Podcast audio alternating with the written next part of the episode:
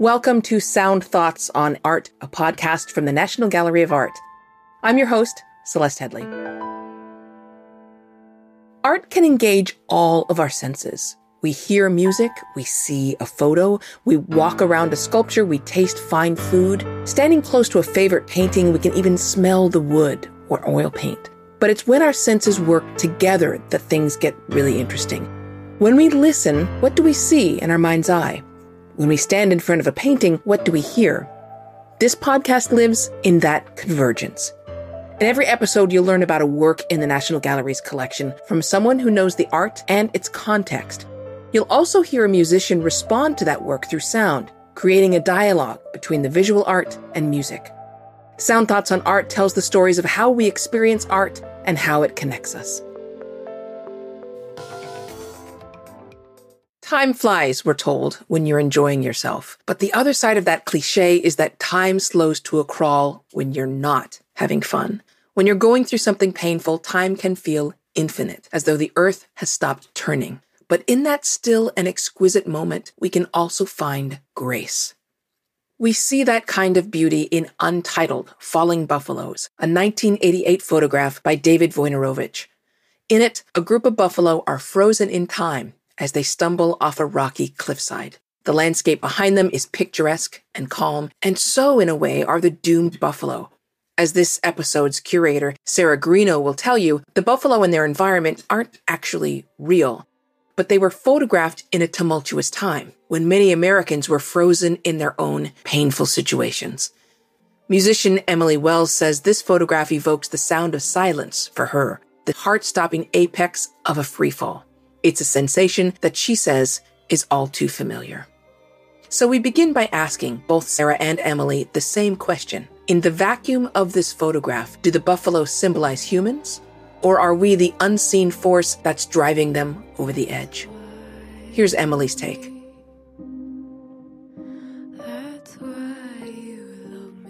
I think we're the buffalo. I feel like human beings are innately good and we can be so ignorant and distracted, so driven. So, yeah, I see us as the buffalo.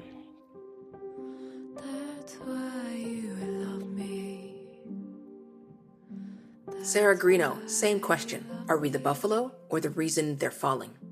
We're probably both. Um, you know, we're we're the people driving the buffalo over as long as we perpetuate misinformation and and stereotypes you know as long as we demonize any one group or race of people or, or even you know support governments or institutions that do I, I think, though, that many people can also feel that they are the buffalo. They are the people who are being victimized by those who don't have insight, who don't have caring or concern about them because somehow they are perceived as as different and i think that's where the strength of this photograph really lies because i think most people can easily see both sides um, of the emotions that it's expressing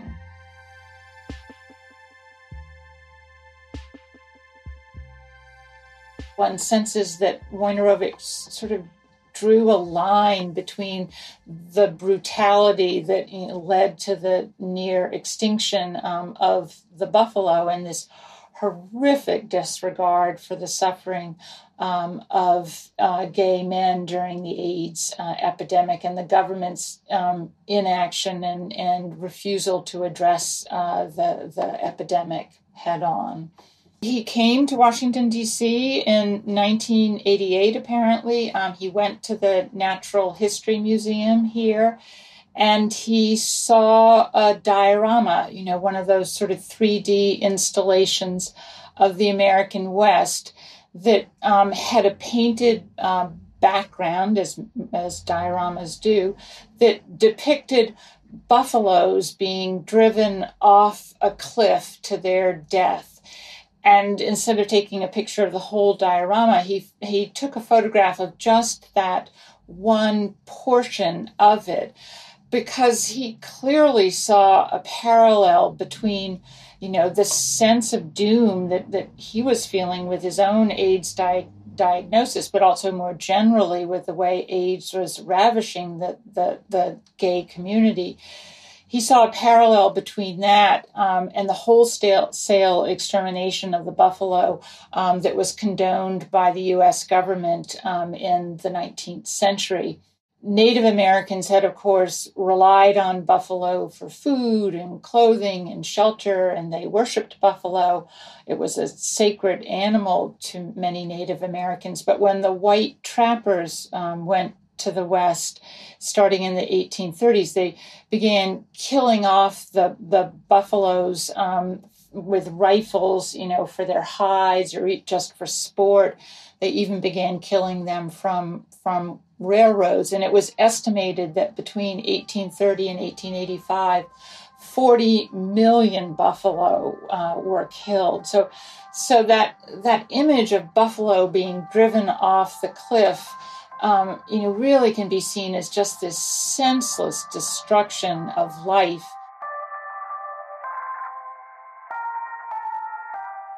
Why this particular piece?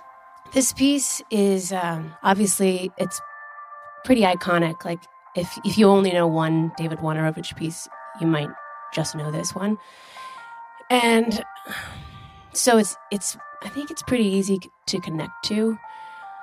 And when I look at it, I see us. I see all of us in this moment frozen before, you know, our downfall my work deals a lot with climate crisis, so I feel a bit frozen in this moment. Yeah, I was I was drawn to that.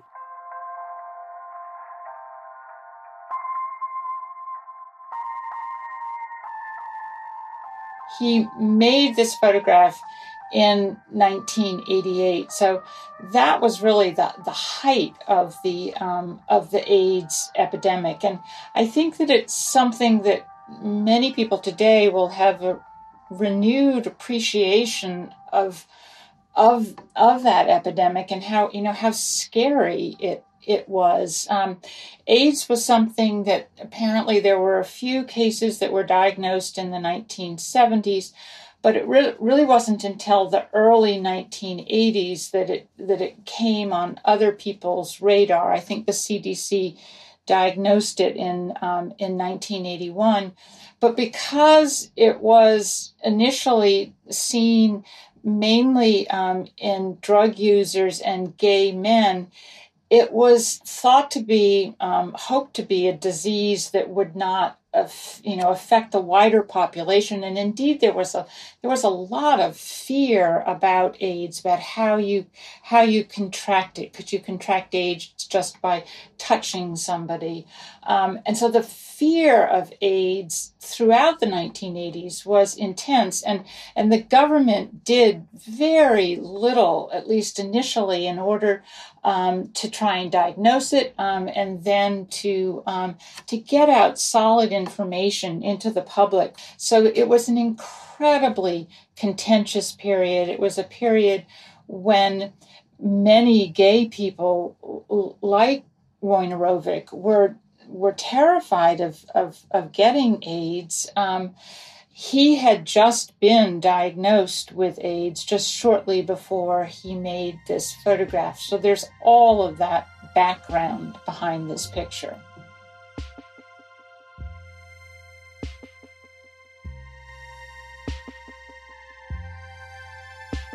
What kind of music do you hear, even if it's not your own? But if you, the first time you encountered this, maybe, can you imagine what kind of music played in your head? The first thing I see when I see this is silence.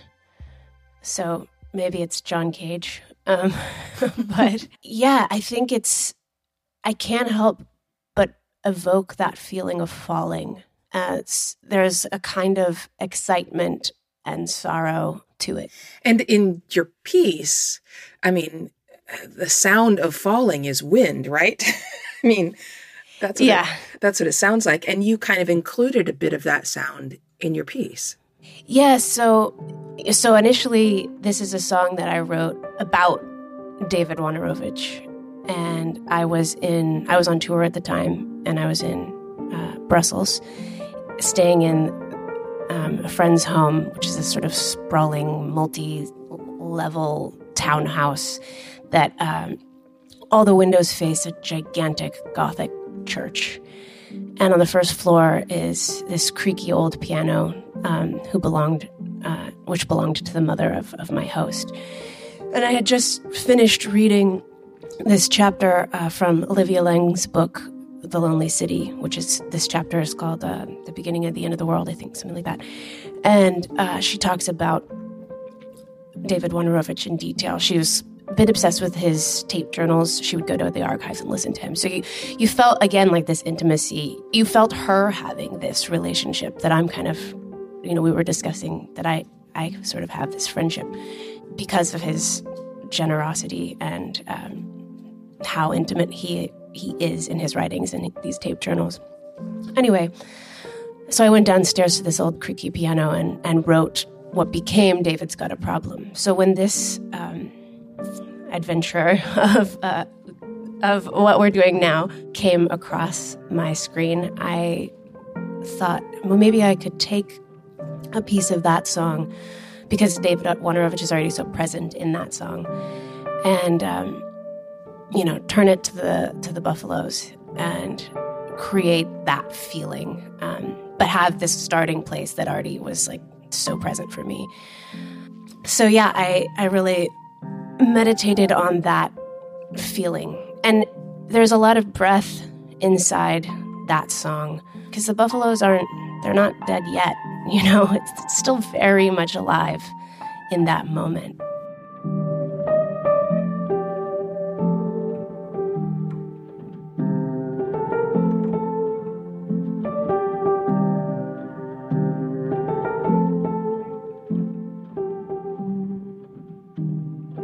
So it's it's odd for me because when I looked at this piece and thought about the music that would accompany it, mm-hmm. the thing that kind of got me stuck was the pace and the rhythm because there's so much urgency and panic obviously in mm. this buffalo's movements and yet as you say it's this still captured moment how do you handle that musically i don't i mean i think it could be handled however one pleases. You know, if if someone wanted to rush in and create something that was, you know, wild and chaotic, I think that would be absolutely suitable for this if that's what that photograph evoked for them.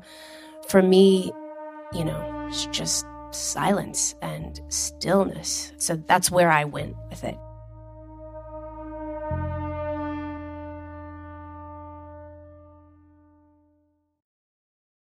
Had you already given thought to the connection between visual art and music before? Oh yeah, it's such a big part of my my practice in my creative practice, my process, all of that. So, yes, it's it's very much there. Why is it such a big part of your of your music? Uh, it's food. It's um it's a way in. It's um it's yeah, it's a place that I'm able to begin so often, um, especially the work I've been making lately, almost in a conscious way, like a um, forming friendships with artists, some dead, some alive. Um, but it's a imaginary friendship, you know, that I create through their work. So you feel that sounds to me, and I don't want to put words in your mouth, but you feel as though you have a relationship uh, with the artist when you are looking at a piece of visual art. Is that correct? Yes, I. I can, I can get there, yeah, for sure. And somebody like David Wojnarowicz, who we're here to discuss, you know, his his work is so broad, and he was also a writer, and so he's he's giving us so much more in, you know, such a, a, a deeper way in. I think I'm kind of drawn to artists who use text and some, you know, not always, but but oftentimes, um, yeah, there's just a different a different road into their into their work and their minds. So, um, tell me about your friend then, the the, the David Wojnarowicz that you have a relationship. What is he like? Oh, he's so gentle and um, he's so willing to be intimate with you and bear his fears and his rage and his like wildest escapades. And he's calm, present, you know, kind of there's like an omniscience to him, I guess, at this point in my imagination.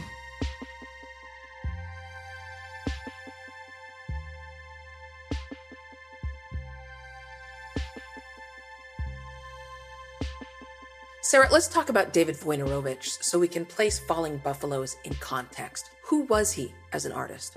He was an immensely talented artist, um, really, in many ways, the ultimate outsider artist who also had a very short career that lasted really not much longer than a decade. But during that time, he was immensely innovative and tackled a large number of subjects that few other people before then um, had addressed, such as homophobia, gay life, the AIDS crisis, censorship uh, in the arts, death, uh, and grief.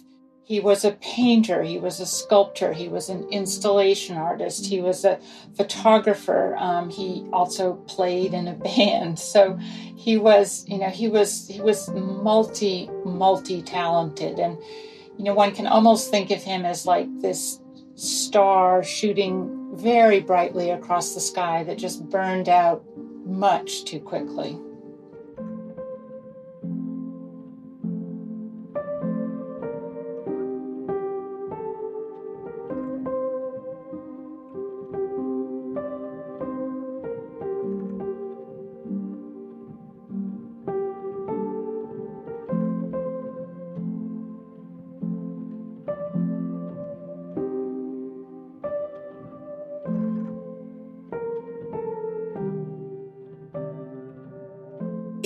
Impossible to sort of put David's work into context without talking about his activism, I think.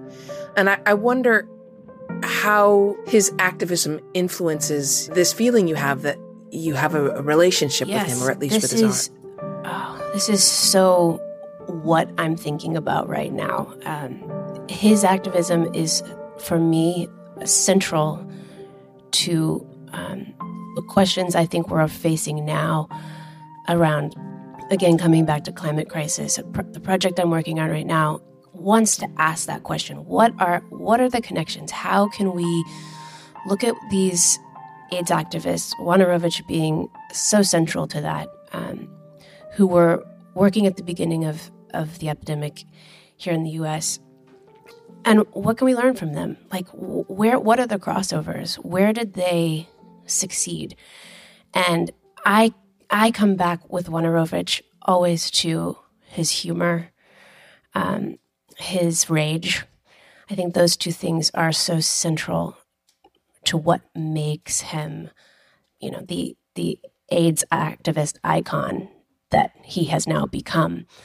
Um, and I think that's why I keep turning to him um, because if you read what he says about AIDS, it is so relevant um, to what we've been going through, looking at climate crisis, um, what we're still going through, um, but particularly, you know, during the Trump years. Um, it seems things might be shifting now, but um, let's let's hope so. But yeah, and he, you know, he just he also spoke about the experience of being queer with such um, just lack, complete lack of shame, even though he grew up with having shame put on him for his queerness, um, as you know, many people his age did. But I had this this thought about about how he went to the natural world as a mirror to hold up to himself like okay i am of this world and he saw such inherent goodness in the natural world and so i think he turned to that a lot to make himself understand his goodness um, and i i try to do the same take his role his role model and just keep looking at the natural world as a mirror for my own goodness What do you mean when you say you keep looking at his goodness? What does that mean? It just means that his queerness, you know, didn't condemn him, um, didn't make him sick in both the literal and figurative sense of things. Um, that it wasn't that him him and his friends contracting AIDS wasn't you know punishment from God. That he was of God, so to speak, if you see God as being the natural world.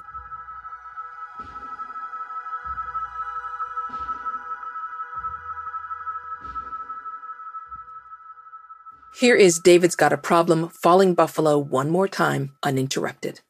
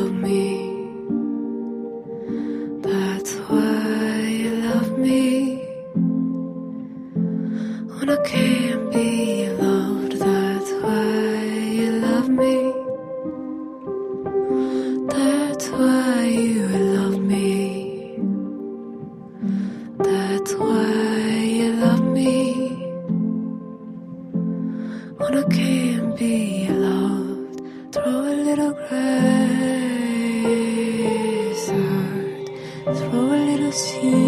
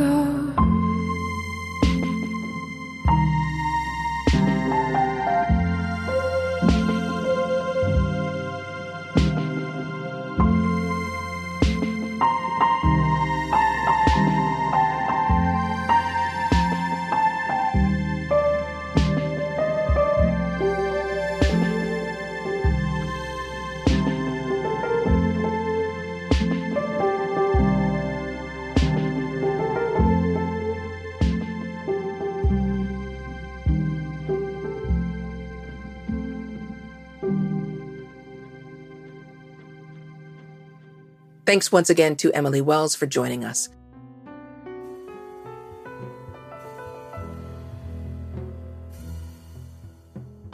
Right now, you're hearing Entrustment from Vijay Iyer's new album, Uneasy.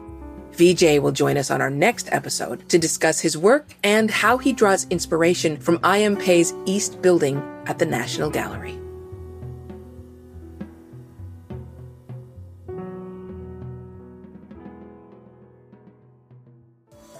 Sound Thoughts on Art is a production of the National Gallery of Art's Music Department. The show was created by Danielle de Swart Hahn, the National Gallery's head of music programs, and mixed and produced by Maura Curry.